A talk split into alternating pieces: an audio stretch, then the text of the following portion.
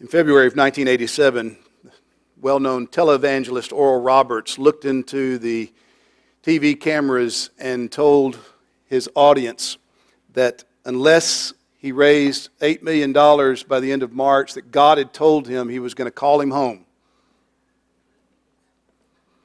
You may have heard last year about the pastor from Atlanta who's appropriately named Creflo Dollar who said that God wanted him to have a $60 million jet.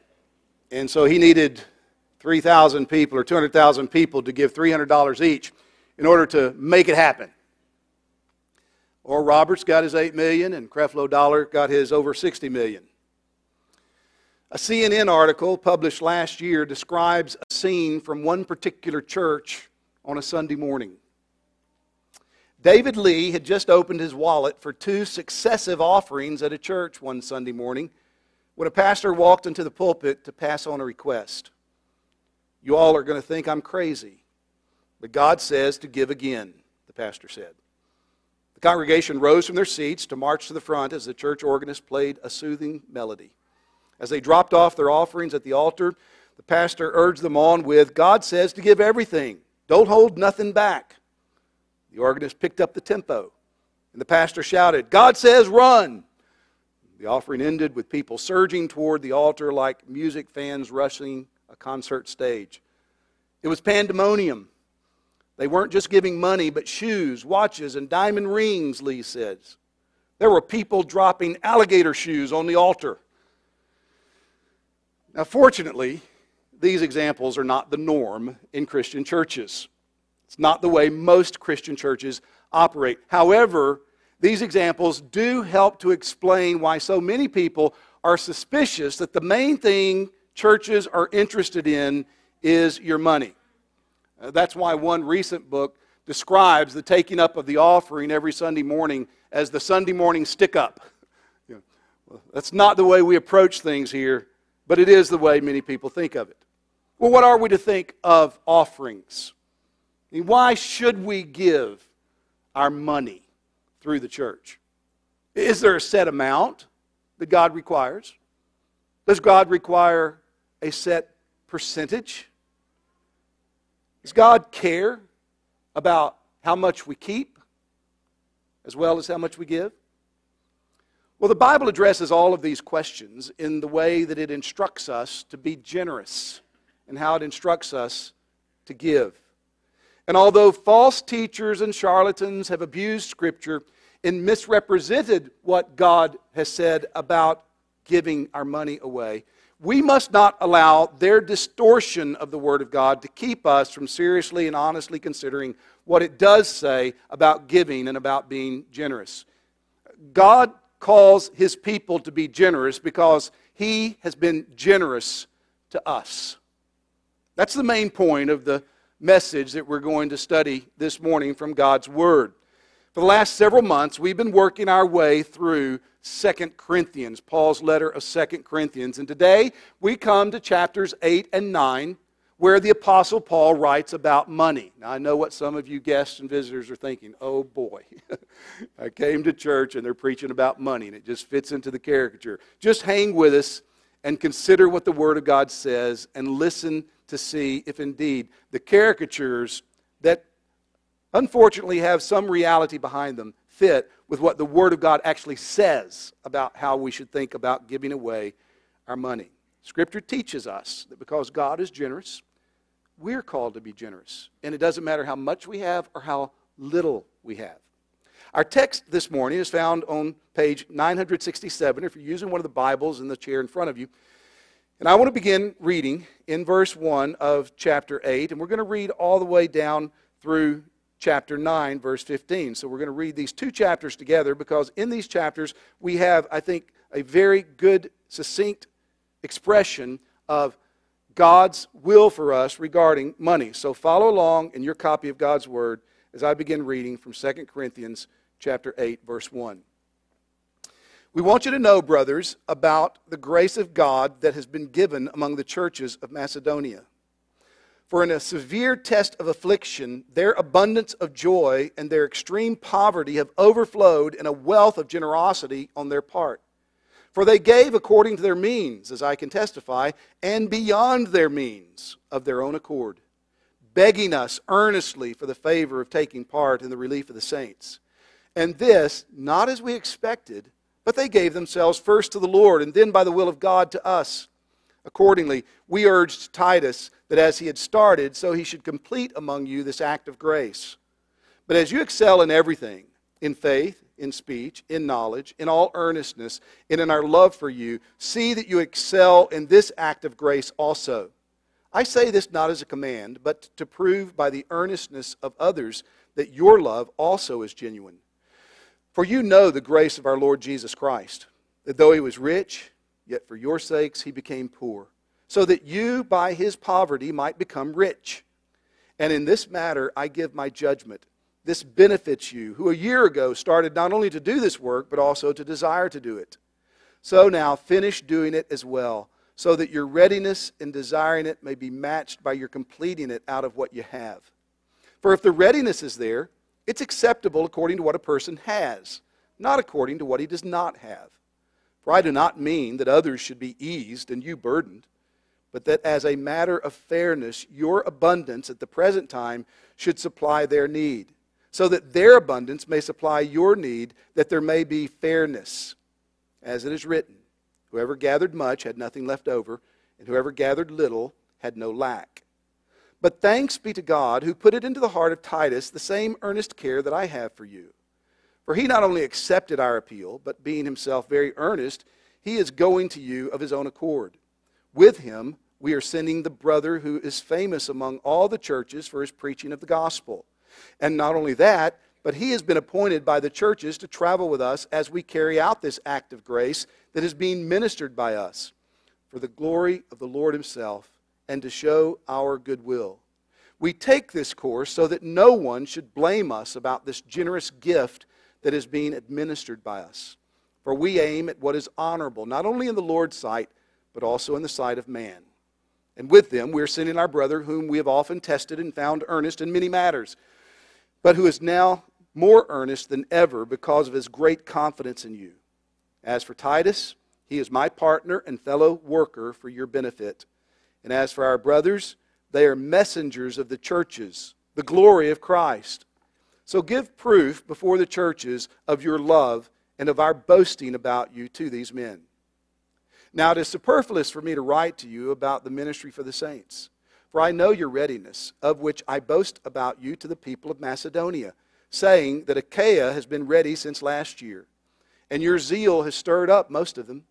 But I'm sending the brothers so that our boasting about you may not prove empty in this matter, so that you may be ready, as I said you would be.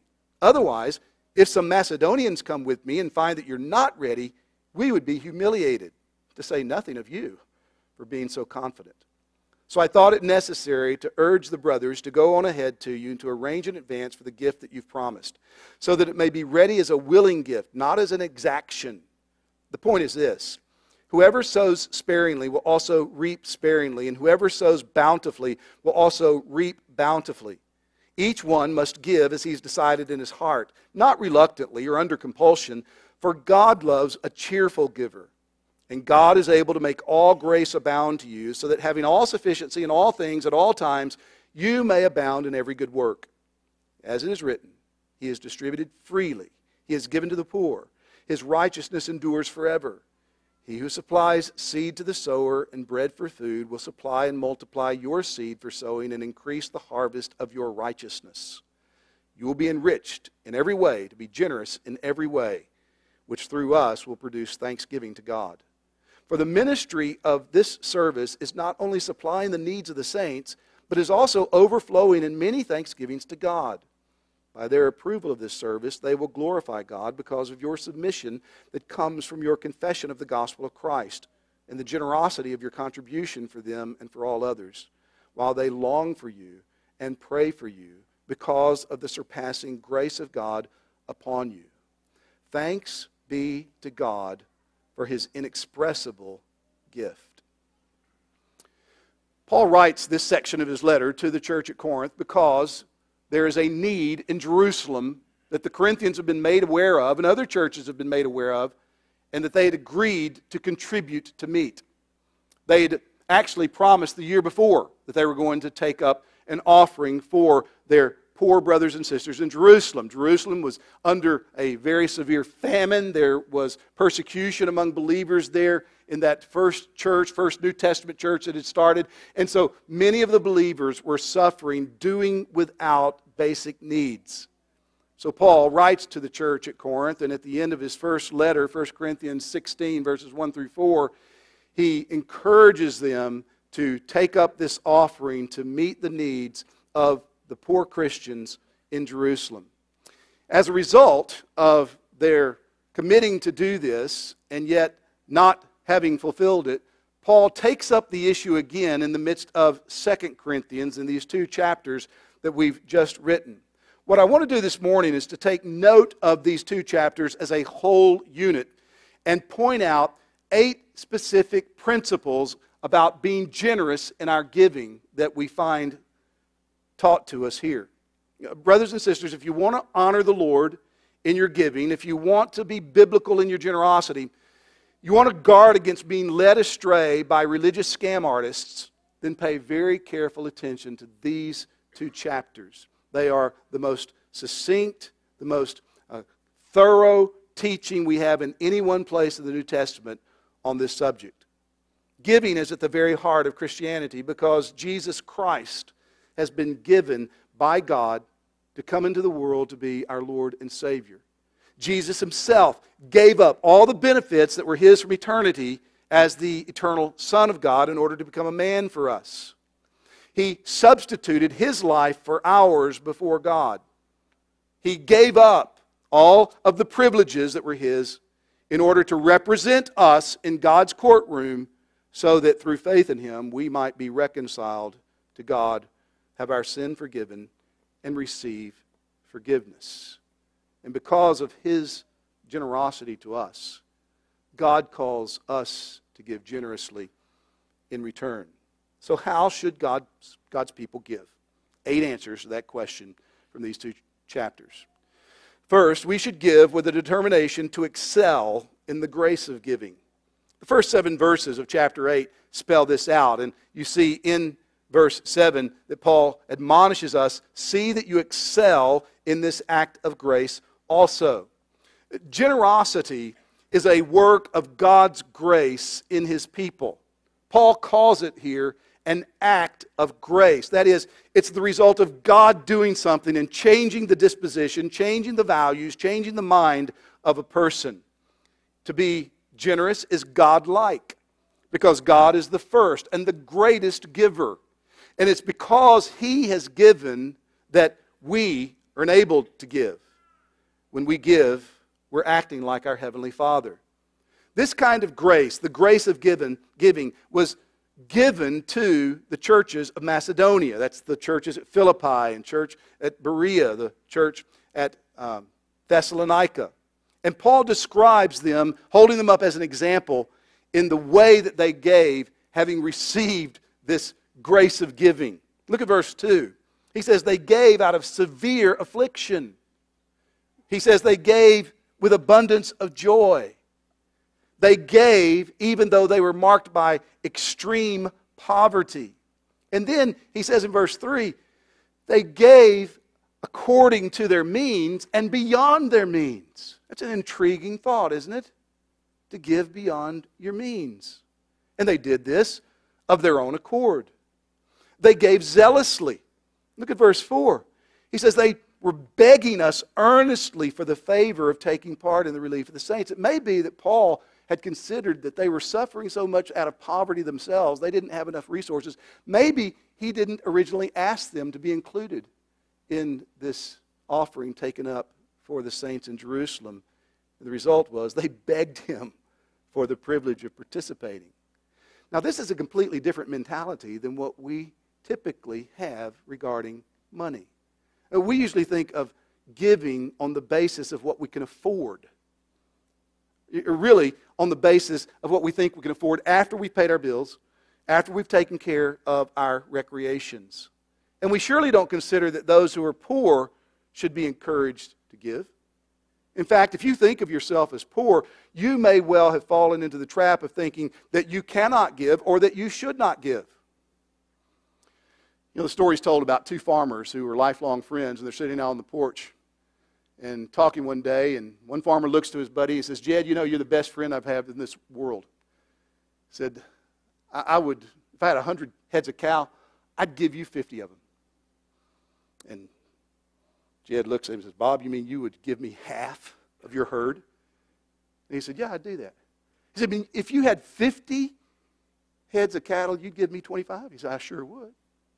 He said, If you had 10, you'd give me five? He said, Absolutely. If you had two, you'd give me one? Bob hit Jed. Jed said, Why'd you do that? Said, you know I got two cows.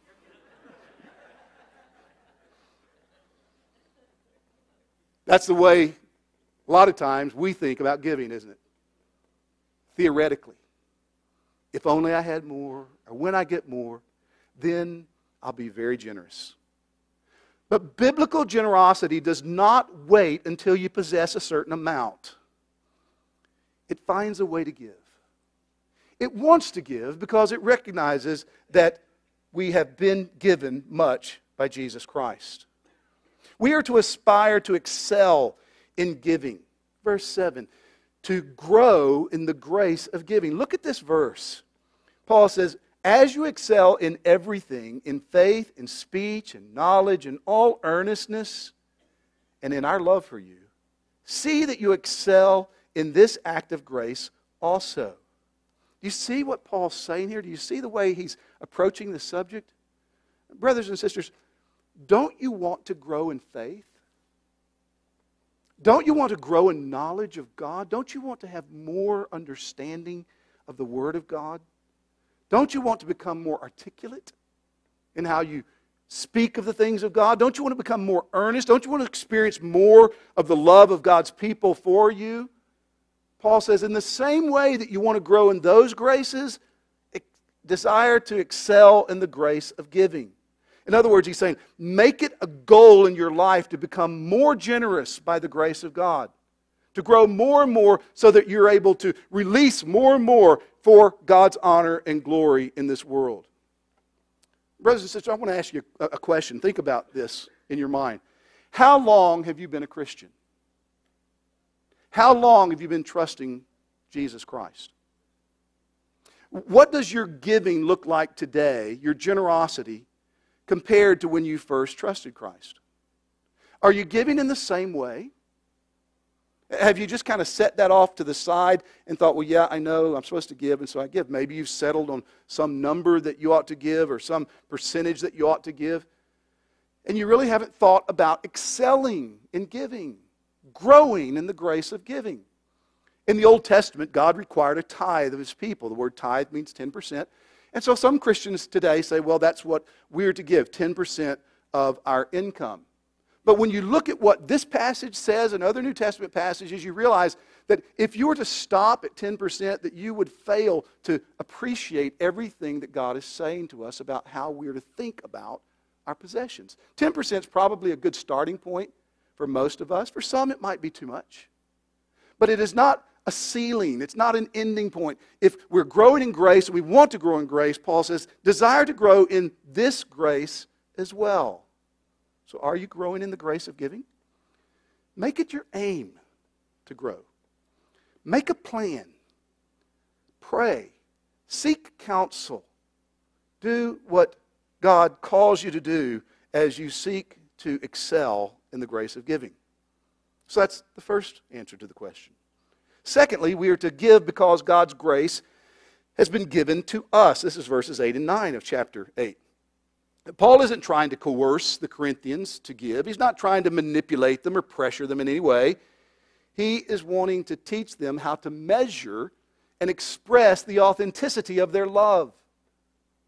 John tells us in 1 John 3:18 that we're not to love in word or in tongue, but in deed and in truth. It's one thing to say you love, it's another thing to express your love by giving. And if love is measured by what it gives, then what does our giving say about our love to God? Verse 9, he says that we're to remember the grace of God given to us in Jesus Christ. This is an incredible verse. If you don't remember any verse except this one out of these two chapters, you will do well. For you know the grace of our Lord Jesus Christ, that though he was rich, yet for your sake he became poor, so that you by his poverty might become rich. This is one of the greatest sentences in the Bible about Jesus Christ. And isn't it interesting that this sentence is being used to teach us about giving, to encourage us to become generous? Paul says, here's the pattern, here's the motivation that we should seek and we, as we consider how we can grow in the grace of giving. Think about Jesus. Jesus impoverished himself to make us rich. What does Paul mean by that? Well, he's thinking about the incarnation. How Jesus, God, the Son, from all eternity, volunteered to step into our world of mankind to become one of us. He condescended. He, he was willing to leave all of the benefits that were his in heaven as the eternal Son of God and impoverish himself to become a real man. But it didn't stop there. He went on to impoverish himself by laying down his life on the cross. He willingly chose to die. He was God. At every moment that he lived as a man, he was still God. And he had all of the power and authority of God. And he willingly chose not to exercise that, but to lay his life down on the cross. Why? So people like you and me could have our sins forgiven. Could know that what God requires in terms of payment, the penalty of sin, was completely taken care of by his one act of atonement. Paul says, Think about this. You know the grace of our Lord and Savior Jesus Christ. He was rich but for your sakes, he became poor, so that through his poverty, you might be made rich. Brothers and sisters, when we're thinking rightly and we consider Christ, we know that because of Christ, we have been made rich. We have been made rich with eternal life. We've been made rich toward God. And there's a natural impulse that results in a person who's experienced that kind of saving benefit through Jesus Christ such a person becomes a giver because he's been given so much. Now we see this. We see this in the encounter that Jesus had with an unscrupulous, thieving tax collector named Zacchaeus. You can read about it in Luke chapter 19, but if you know the story, you'll remember Zacchaeus was determined to see Jesus. He wasn't a very big guy, so he climbed in a tree when Jesus was walking by. Jesus pointed him out he says, Come down, I'm going to go to your house today. And when Jesus stayed with Zacchaeus, the result was we hear Zacchaeus saying, Look, I'm going to give half of everything I own to the poor. And the people that I've robbed, I'm going to pay them back four times what I robbed from them. Why is that? Well, Jesus tells us why. Salvation has come to Zacchaeus, to his household today. When God saves us, when we have dawned upon us what we've been given in Jesus Christ, he places within us this desire to give even as He gives. So, give because God's grace has been given to you. Thirdly, give with an intentional commitment. You see verses 8, 11, 12, or verses 10, 11, and 12 in chapter 8. And then the first four verses in chapter 9 tells us about how Paul's instructing the Corinthians to finish the good work that they started. They had a desire to give a year before. They'd started to give a year before, but they had not yet completed their desire. They'd not yet completed the work that they began. I mean, there was trouble in the church. There was questions about Paul and his authority and relationship to the church. People had come in and tried to undermine that relationship. And all of that caused this start that they made to be put on the back burner. And Paul is saying, Come now and complete what you began. If you look at the first few verses in chapter 9, he says, Look, there may be some Macedonians coming when this offering is received. And I've already told the Macedonians about how a year ago you started, you were ready to give. And can you imagine what it'll be like these Macedonians I've just described in the first few verses of chapter 8, who out of their poverty, out of severe affliction, gave beyond their means? If they show up and the Corinthian church hasn't given, it'll be humiliating. Why? The very boasts that I've made about you will be shown to be unreliable.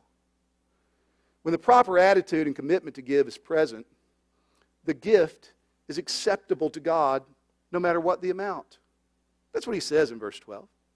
If you're thinking, oh, well, I don't have enough money, or I started, I intended, but now I can't, Paul says, look, God doesn't measure on the basis of what you don't have. God will accept what you give when you give with this proper attitude and desire. John Calvin has a wonderful little commentary on this verse. He says, If you offer a small gift from your slender resources, your intention is just as valuable in God's eyes as if a rich man had made a large gift out of his abundance. Plan to give, and then give as you have planned. Give with an intentional commitment. Fourthly, give as a matter of fairness. It's interesting to see this word in the Bible, but here it is twice in verses 13 and 14.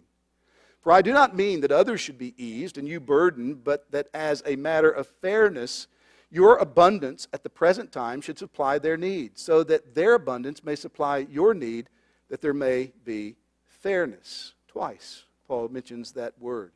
He's not advocating some form of communism here.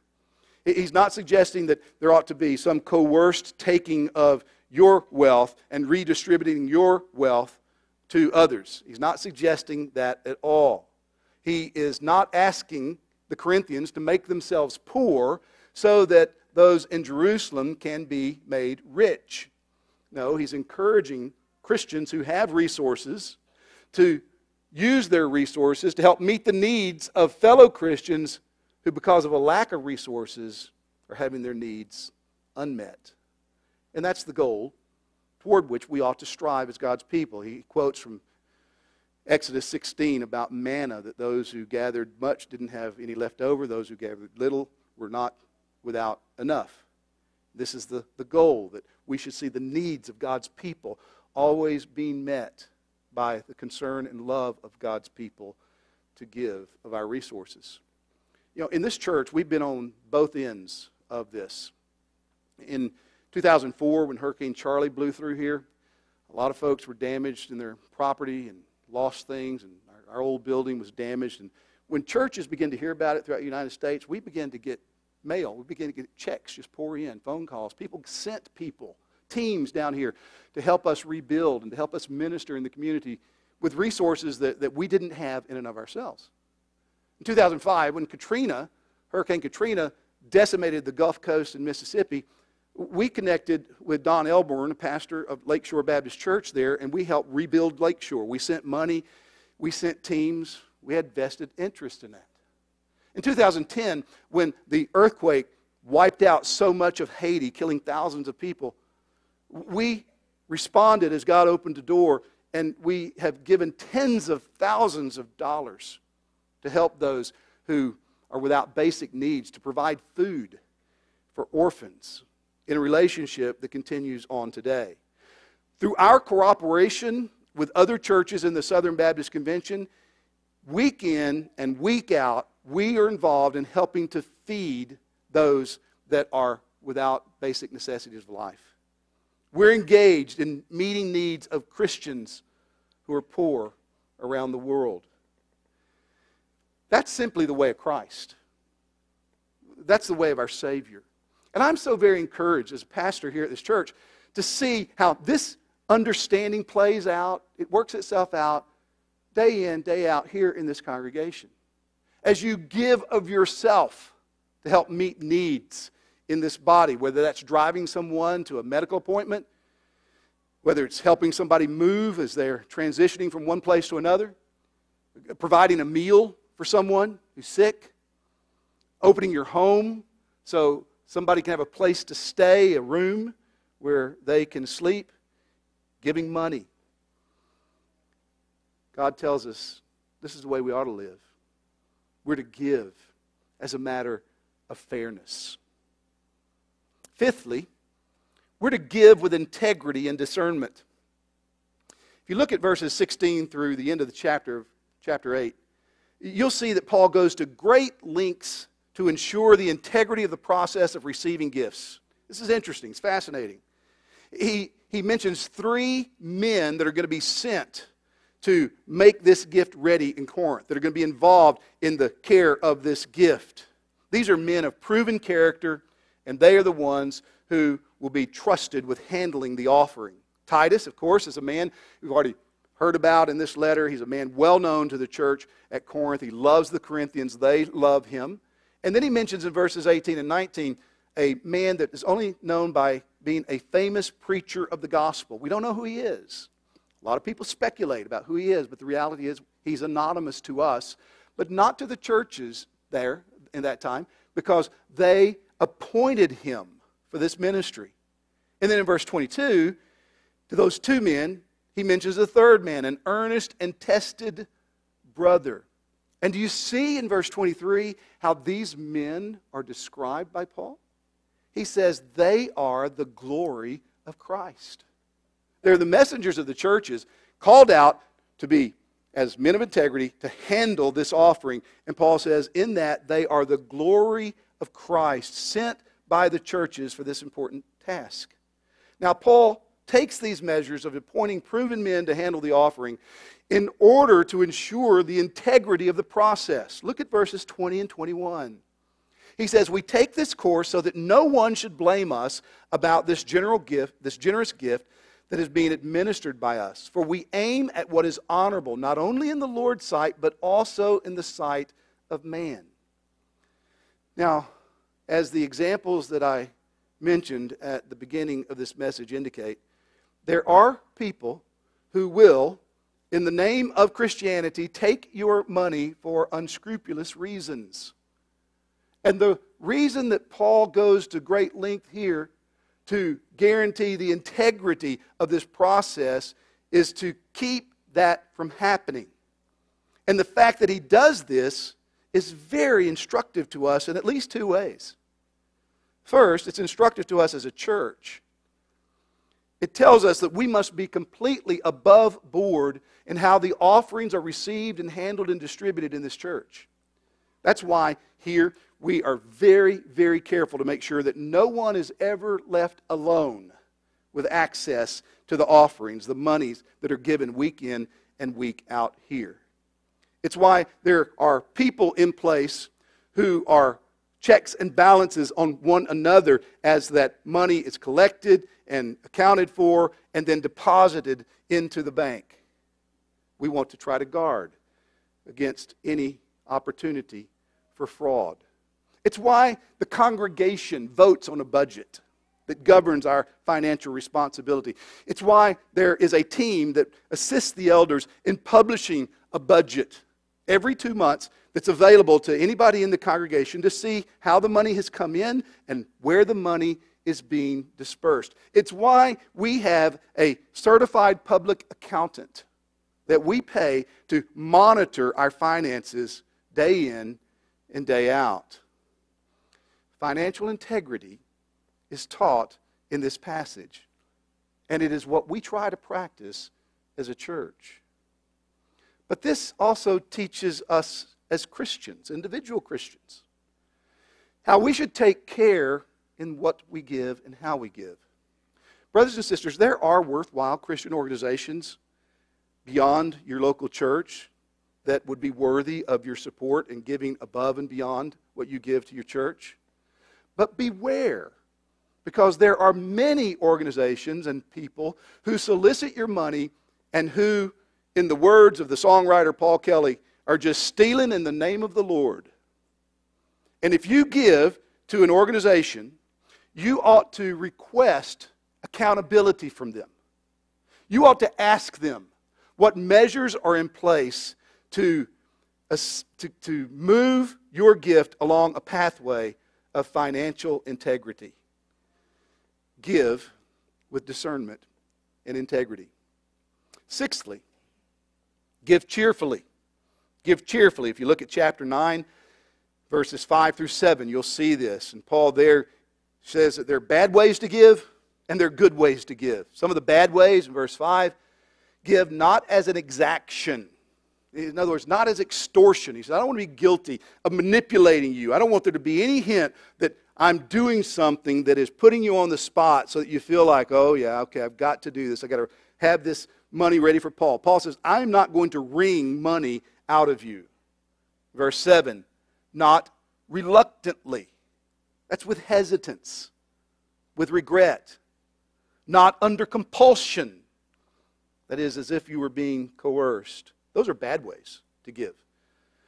I mean, you can give to the IRS that way, they don't care. But you will not give in a way that honors God if those motives are in your heart. But what are the good ways? In verse 5, willingly. That's a willing gift. That's given freely. Purposefully. Do you see that in verse 7?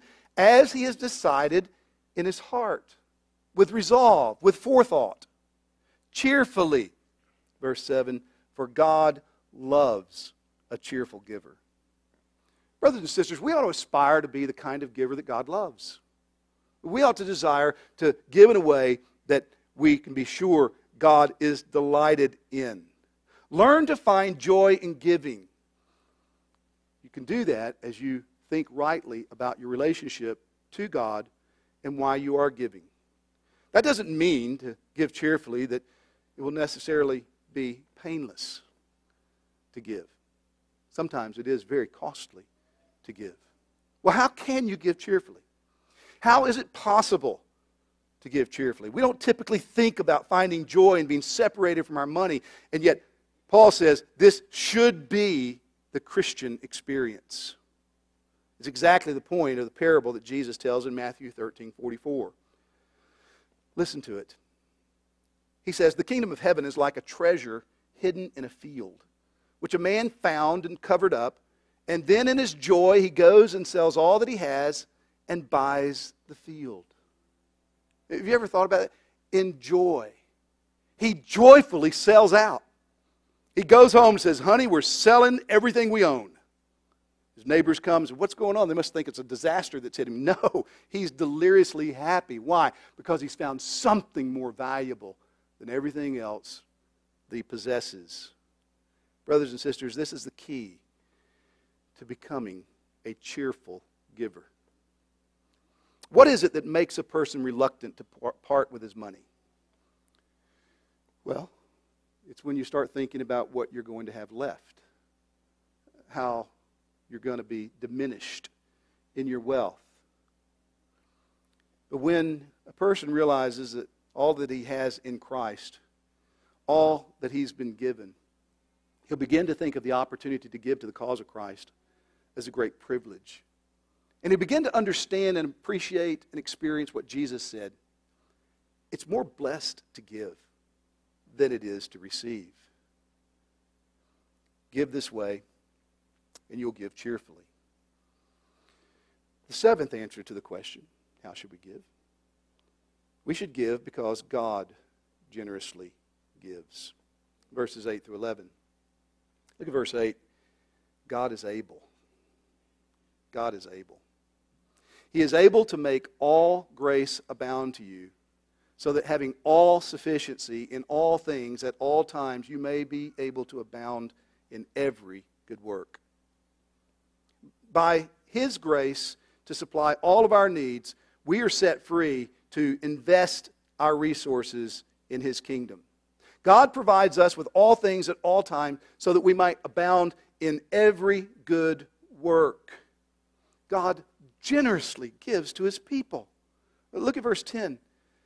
He who supplies seed to the sower and bread for food will supply and multiply your seed for sowing and increase the harvest of your righteousness. You will be enriched in every way to be generous in every way. Stop right there. This passage has been abused by prosperity preachers. This passage has been taken from its context, twisted, and distorted by those who say, listen, God wants you to be rich. And of course, they know how to get rich for you it's by giving them money. And then they will assure your riches. They look at these verses, they say, God will multiply your seed. He promises that you'll be enriched in every way. And then, using that out of context, they'll begin to try to manipulate you to separate you from your money. But what is being taught here?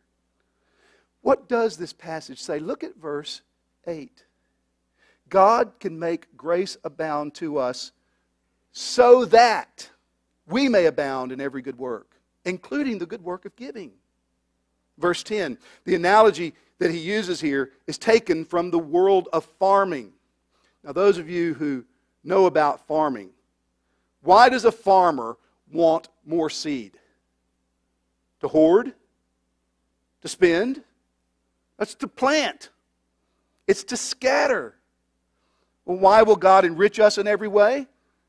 Verse 11 to be generous in every way. Why has God given to us the wealth that we have? It is so that as His people, like Him, we might grow in this grace of giving to be generous in every way. Brothers and sisters, the point here is that God is able to take care of us. He supplies all of our needs according to His riches in Christ Jesus. Understanding this about our lives will transform the way that we think about our material prosperity. God is the source of all that we are, all that we have. Paul puts it like this rhetorically in 1 Corinthians 4 7 when he says, What do you have that you haven't received? What do you have that you haven't been given? And the answer, of course, is not one thing. God's given us everything we have. But wait a minute. I mean, didn't you work hard for your house? Didn't you put in long hours? Didn't you risk in those business ventures? Haven't you sacrificed? Didn't you stay up light, late, get up early? Didn't you exercise the energy that you had to get where you are today? Well, yeah, that's probably all true for several of you. But who gave you the health during all those times of exertion? Who gave you the breath that you breathed during those times? Who kept your heart pumping during those times? Who gave you opportunity, putting you in a place where you could pursue that? God did. And until we come to recognize this is true, then we will not see how generous God has been to us. But to, to the degree that we do realize that all we are, all we have is because of God's grace, we will be encouraged to trust Him more and to generously give as He leads. Do you remember that old movie, Shenandoah, with Jimmy Stewart? It's a great scene in that movie. His wife's died. He's got his kids around the table and about to eat dinner, and because his wife always had him say prayers before they ate, he's going to pray. This is his prayer Lord, we cleared this land by the sweat of our brow. We tilled and prepared the land. We planted and weeded and harvested by our own hard work. We've taken no charity from anyone, and if we hadn't done it ourselves, it wouldn't have been done. But we are thankful to you anyway, Lord. Amen. That's the way a lot of us think, isn't it? I did this. I worked for this. But thank you, Lord. We feel like giving is almost like tipping God for good service. You know, you, you've done pretty well by me, God. So I want to give a little bit to show my appreciation. Rather than seeing that the reason we have anything and all that we have is because of God. God's done it. And if we see that, then we will not be hesitant or fearful to pray and to work to grow in the grace of giving because all that we have has come from Him and we're just stewards of it anyway. So we should give because we know God has generously given to us. Eight, we should give because God is glorified when we do give. We see this at the latter part of chapter 9, beginning in the middle of verse 11. Uh, when we give in the way that God directs, God will be thanked. Such giving, Paul says, produces thanksgiving to God. Verse 12, look at this. For the ministry of this service is not only supplying the needs of the saints, but also is overflowing in many thanksgivings to God. When people give like this, other people will be blessed, and God will receive the glory. That's what Paul says in verse 13. by their approval of this service, the saints in Jerusalem, benefiting by it. They will glorify God because of your submission that comes from your confession of the gospel of Christ and the generosity of your contribution for them and for all others. The submission that comes from your confession of Christ. Christ is Lord. That makes me submissive to His will and how I handle my finances. Glory will come to God as we are faithful in giving. It'll be evident that it's God's work. He's the one who's done it. His grace is overflowing in the lives of His people. Well, Paul wraps up his teaching about giving with this outburst of praise and thanksgiving in verse 15. Do you see this? Thanks be to God for his inexpressible gift. What's he referring to? He's referring to the gift of Jesus Christ.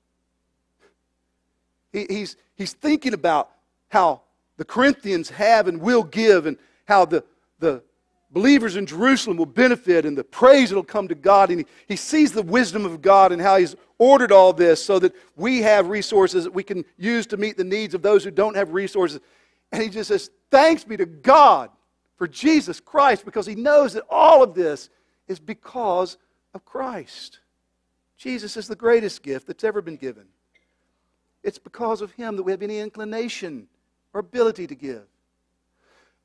When God so loved the world that he gave his only begotten Son, that whoever believes in him should not perish, he was giving the greatest gift that could ever be given, and he was giving the gift that inspires every gift of every Christian. So, brothers and sisters, are you able to say with Paul, Thanks be to God for this inexpressible gift? If you have received freely the gift of Christ, then make it your ambition to grow in the grace of giving. Now, I know that some of you are here this morning and you're not trusting Christ as Lord. You're not living for Christ. You're not dependent upon Him. And, and you may think, man, why in the world come to church and hear a sermon on money? But I want you to, to hear this last statement by Paul. Thanks be to God for this inexpressible gift. You see, the only reason that Christians are Christians is because they've received the gift of Jesus Christ. That's it. They haven't done anything, they haven't earned anything, they haven't been better, they haven't tried harder.